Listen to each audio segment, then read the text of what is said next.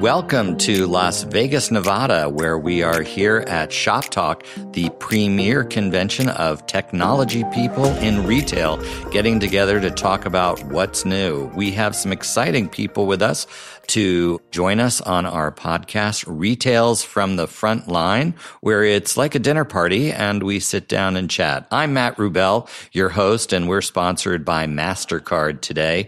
And we have two very interesting people joining us from different parts of the world, from San Francisco to Dubai, to talk about our malls alive and vibrant, or are they challenged, and what are the changes that are going on in those exciting places. We have the CEO of Emaar uh, Malls, Patrick Bousquet-Chavanne who is a noted global brand builder and executive for many, many years.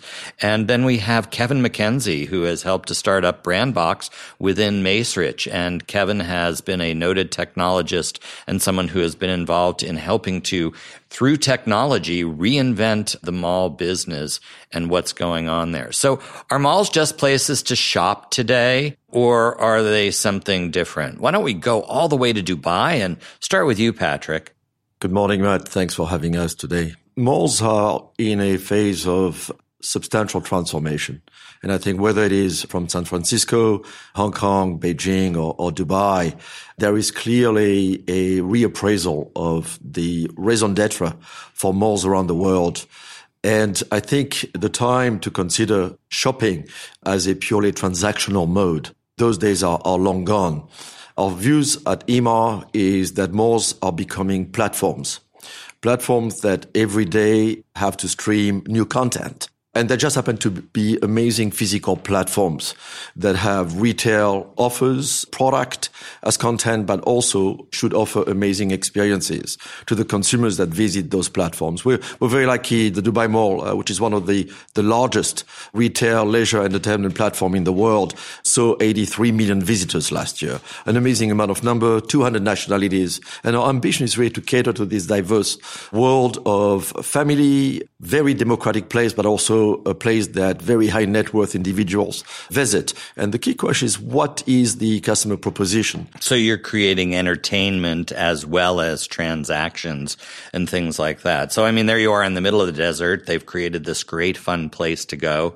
And that's what you're doing. You're trying to add the dimension to that. That's so right. when we come back to the United States and see some of the things that you're doing, Kevin, we have these more traditional based malls here as opposed to the great mall that that they have over there that has always had some entertainment and other things in it.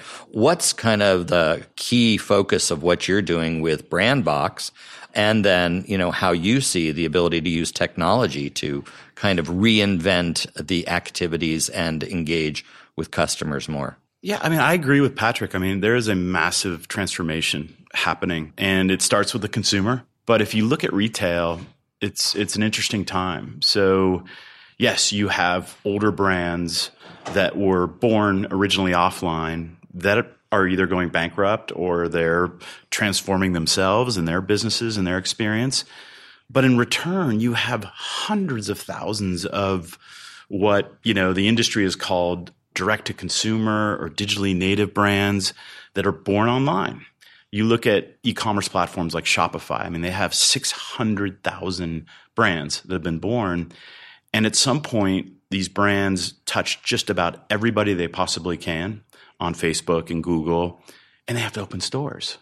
And so what we started to see was this trend, meaning a lot of the newer brands that would go to market in our shopping centers, malls, town squares, like Untuckit is a great example we started to follow them. We started to get to know the founders. And what we learned is that Aaron's made the looser fit now, so yeah, it's better for it. me I now. Know, so you know, me, he God. only had the slim fit for, yeah, for Patrick no, that's before. right. So, so it's really good. So these brands, you know, they want to open stores, but they don't know how. And they also they want a place where they can learn. They want to know if they're going to open a lot of stores because it's not cheap. They need a place to learn. And so we came up with a system or a platform we call Brandbox, and it's a couple things. We talked to about 40 different founders of these companies to understand what they need. And what came back is they need education. They need a flexible lease because they want to learn and iterate, and they need flexible real estate. And so, what Brandbox is, it's like a big Tetris game. We took about 11,000 square feet of space, The walls move. It can host up to six storefronts. It's pre-configured with nine miles of fiber.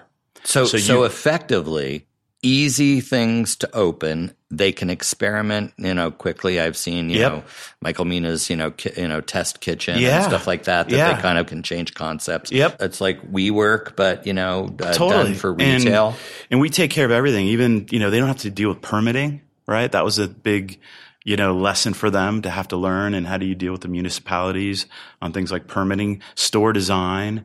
And then we pre-configure the box with all the technology they need, specifically analytics.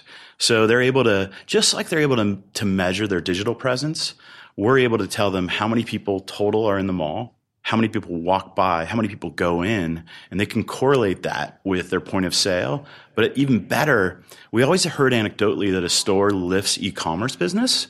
We help them measure that too by zip code in the trade area. So we put it all in one platform in one box to help so, them test and learn. So basically what we hear is, you know, we're trying to bring entertainment to the mall, but also digitally native companies are actually finding out that they can grow to a certain size and profitability uh, digitally, mm-hmm. but then they have to actually come to be able to be touched yeah. by the consumer and be there because there's actually still more shopping done face to face, you know, with the brand. So, so do you have a way of like kind of creating that dynamic energy over in Dubai as well? Totally agree with, with, with Kevin. I think that for malls to, to evolve, they have to become stages where you can actually incubate new ideas and, and new brands. Right. But isn't it so expensive to rent a space uh, in but, your but, mall? But I mean, it's, it it's is got like, it is an know, expensive proposition, which, which is people. why, which is why you have to offer those platforms. And I think Brandbox is a great idea. We actually are launching in September of this year a concept very similar uh, to Brandbox. It's a, the mall operator launching the concept. Yeah. It is basically a platform that will allow us to incubate new brands. Actually, we're bringing in basically 30 new fashion brands, which are for the first time in the Middle East, offering them the same type of analytics and consumer understanding and obviously consumer based potential of 80 million visits. Right. And I think the point is to bring the cost of entry down. One of the reasons reason why all malls look alike around the world is basically the cost of access is quite high. So whether it's a brand, brand box or whether we are calling it the drop uh-huh. and you come in and you drop for one season, we'll give you the analytics. If the brand performs is well. like a pop-up store? It's like a, it's a, it's a large scale integrated pop-up store so that you can actually benefit from the entire ecosystem of the mall. We, like Kevin was saying, will be offering the brand the analytics, how the brand performing, and we'll also bring them online at the same time through our Namshi partnership. Namshi is basically the largest today fashion pure play in the Middle East. Yeah, didn't you just acquire that? Yeah, we, we just basically secured the, the, we own 51% since 2017 and we basically just bought the remaining interest in, into, into Namshi. And the reason we did that is to basically really synergize the online and the offline. Dubai Mall today is the, the largest share and leader in fashion in the Middle East. And Namshi was the leading pure play fashion kind of the ASOS of the Middle East. So it gives us and gives brands now double access. Wow. And some brands can basically they play online only, and a lot of them will first lead online, and we'll see how they perform. So you can basically take them to market online and offline, and online and offline. And, and you know, where does the notion that mall operators are to be only physical mall operators? Right. You know, if you look at the know-how and the expertise that we all bring to the party in terms of curating great brands right. for the benefit of the end customers, that proposition translates online as well. So our ambition is to bring the two together. And well, you you have convenience, and so convenience is the key driver of all malls. You know, it's driven off real estate, but also you're making virtual real estate through your acquisition, you know, and, and what you've and done. it's a blend of the two. You're right. And, uh, and today's pace is so much faster. So you've got change and you've got opportunity. Change. I mean, that, and that's the thing is, I mean, look, it's, should you invest in these things? I mean, do you have well, a platform to actually, invest? Actually, we, we are. There was just an article written today, which we can finally talk about. So we are a limited partner in a, a venture fund called Fifth Wall. And we actually have a fund just for investing in digitally native brands. And what's nice, it's very complementary because we can invest, but then we can also help them with their real estate. So it's a, it's very synergistic in that sense, which makes a lot of sense. And we've got a lot of great investments in companies like Untuckit, for example, is a great investment. And and look, we're not looking to be their sole landlord. We philosophically went in to say we'd like to be a preferred landlord to help them learn and make them successful. And I think Brandbox is a great platform to do that. It teaches them how to use real estate effectively. So we're getting to know the consumers more. We're changing out things more in malls today, especially the A malls where you can afford to do these things. But the question is, is a mall just to sell you know, soft goods and hard goods? No. Or, or is it something more than that? No, And I, what I don't know what you're seeing, Patrick, but we are, I mean, we're seeing massive transformation. We just recently launched, we took an old Barney's department store and turned it into co-working next to a beautiful new Apple store. On top of that, we're bringing in all these experiential concepts. One we worked with called Candytopia, where kids can come in, they're big Instagrammable moments.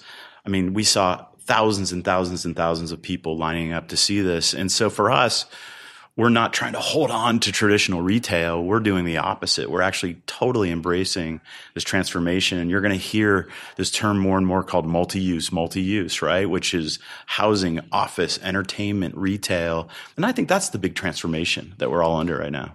I completely subscribe. I, I think that the reinvention starts with the store itself. I mean, we've invested a lot of effort recently and capital into the diversification away from pure, pure retail and making sure that the store that we have within the mall are highly curated. So I think that the future of malls and of retail is actually the store itself and what happens in the store that you mm-hmm. eventually have within your mall. It's like a great magazine. I go back to that everyday publishing, content publishing platform. It's a great magazine that needs to be relevant for the customer base that you, that you invite. And in a great magazine, you're going to have a travel section, you're going to have a food section, you're going to have entertainment section, you're going to have a fashion section, Yeah. electronics. So our approach is exactly that to diversify what the customers have in front of them when they come to the mall. We have an average dwell time of over two and a half hours in the mall, which is really substantial. What do they do over two and a half hours? Great F&B. I mean, you go to from QSR all the way down to very fine Yeah. dining through casual dining. F&B means food and Uh, beverage. food, for- food and beverage really is a very substantial draw nowadays. I mean, the Dubai Mall has close to 200 restaurants in, inside, and we see basically that being a compelling reason to come as well over the weekend. But on the back end of food and beverage, obviously they do go to entertainment, and the activation side of the store is quite high. So the engagement of the customers, I think, is what we're all looking for. And and the Well, it's a social. I mean, th- let's pause for a second because you know we talk about traffic and transactions and all those kind of things, but at the end of the day, what you're doing is you're bringing back the social imperative of the of the space. And you know, we talk about social Totally. media, but Yeah. actually, social media really just swiped it from the social aspect of shopping. And so, bringing back these gathering places. So, what's the key to kind of letting the the younger consumers who really had a moment in time where they just stopped going. Right. The shopping was different. What what's going to bring them back to all of a sudden get them to kind of go to this place that they generationally missed? Well, I think it's, I mean, one of our objectives with Brandbox is to bring brands that you'd only see online to the physical world.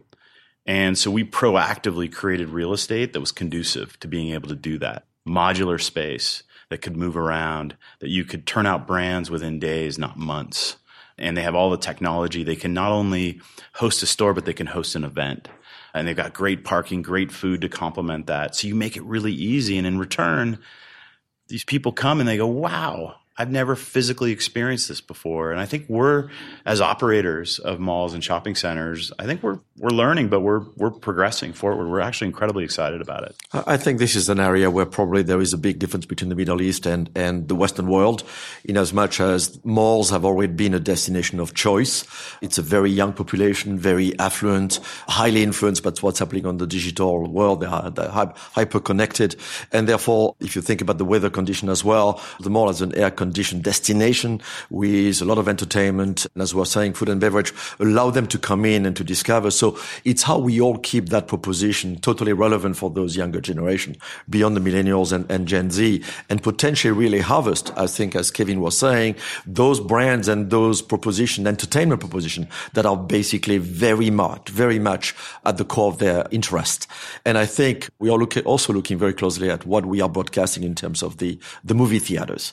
And we're really seeing, depending what's, what's happening, we have 26 movie theaters in the mall, what we are showcasing and the stories we are telling around the mm-hmm. movie that we are launching in the mall. Well, but bring the enter- those younger crowds. The entertainment aspect of this really becomes more important because convenience has been disrupted totally. The mall used to be a place that not only was social, but it was a place where it was more convenient to go shopping. They created these regional hubs of things. So convenience has been disintermediated by the Amazons of the world where it's like, you know, at 6 a.m., it's just sitting for you at your door, which brings it more to that imperative of we may not be number one in convenience, but we are number one in fun and in places to discover. And so that's what you're doing with both creating more flexibility in terms of what can be mm-hmm. there, as well as actually going out and bringing the newest, hottest, not just item, but newest and hottest brands by investing in them. Absolutely. No, I mean, we are curators, right? And you have to curate for the newer generation. You need flexible space to do it. And you need programs and platforms that attract these brands to want to work with you in the first place. I think that's what we're all learning and we're doing. But I think it's a question of going beyond what exists today and linking into not not giving up on the convenience point, Matt. I think we have to be convenient. Uh, we just started a service for Exalto to pick up all the VIP customers throughout all the five star hotels in Dubai. The Dubai Mall is sending them the car. We bring them to the mall. We have a VIP service in five languages waiting for them, personal shoppers, uh, to really make sure that their time spent with us is of a lot of personal fulfillment and they walk away with an amazing reaction to, to their, to their time at the, the mall. And I think we're going to have to go beyond that. Shipping from the mall to home free of charge. If those are the lessons that eventually I think we all have to take to respond, because there's no reason why a, an online site should be able delivering goods faster than we are when we have a physical marketplace today. Well, it's interesting. I mean, I actually think a lot of brands are making the mall more convenient. I mean, you look at we have a lot of brands that that really use the real estate for multiple use cases. So you take interior define, right? They're a new way of buying furniture and decorating your house. So they took take an appointment online and they fulfill it in the store. You have Madison Reed, which invented hair dyeing, but at a at a very inexpensive price. So they built their whole business online, but they're actually executing the transaction and, and giving the consumer experience. They take the booking online and then they ultimately fulfill another facial company called Heyday. So there's all. So it's really of, just a fully integrated world. But to to Patrick's point, I think service. If you can think of a VIP service online, that's really going to make somebody feel special and different. I haven't found it yet. Yeah, I mean, there's certain you know concierge services online that you can have and things like that, but they're not going to bring you to an experience the way it would happen at a mall. Is that something that you know in the more broad, not just luxury malls? Is that something that service is something that you all are looking at? here in the United States as well? Absolutely. I think for us, I mean, we don't want to provide the service. We want to give the infrastructure for the brands to fulfill the service, right? So if they're going to do same day delivery or buy online, pick up in store, we need more storage, right? We need to give them infrastructure just like they rent a technology stack on from AWS or Google. We need to rent them infrastructure in the physical world to create great experiences for their consumers. That's how we think about it. So, I, th- I think it's interesting that uh, service must be integrated at the heart of those new, basically, retailer platforms, right?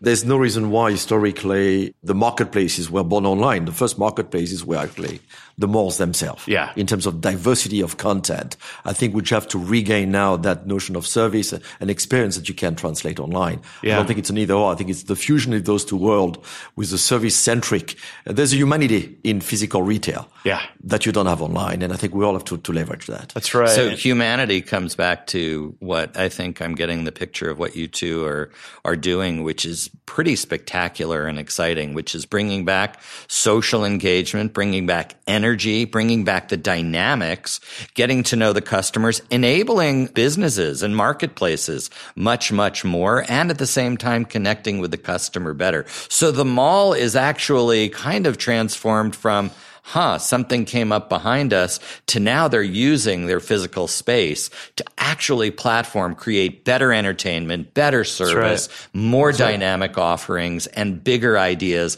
where they can engage the next generation of shoppers. Yeah. And you've heard it here on Retails from the Front Line, where we have Patrick Bousquet-Chavanne, who is a leading brand builder and an amazing individual, CEO of Emaar Malls, and Kevin McKenzie, who's the EVP and Chief Digital Officer at Macerich. We're live here in Las Vegas at Shoptalk, and we want to thank MasterCard for bringing everybody here together for an exciting and dynamic conversation. And we look forward to everybody seeing you have a little fun in Dubai or in San Francisco or wherever you find a great Macerich mall. So thanks, Kevin and Patrick. I'm Matt Rubel, and this is Retails from the Front Line.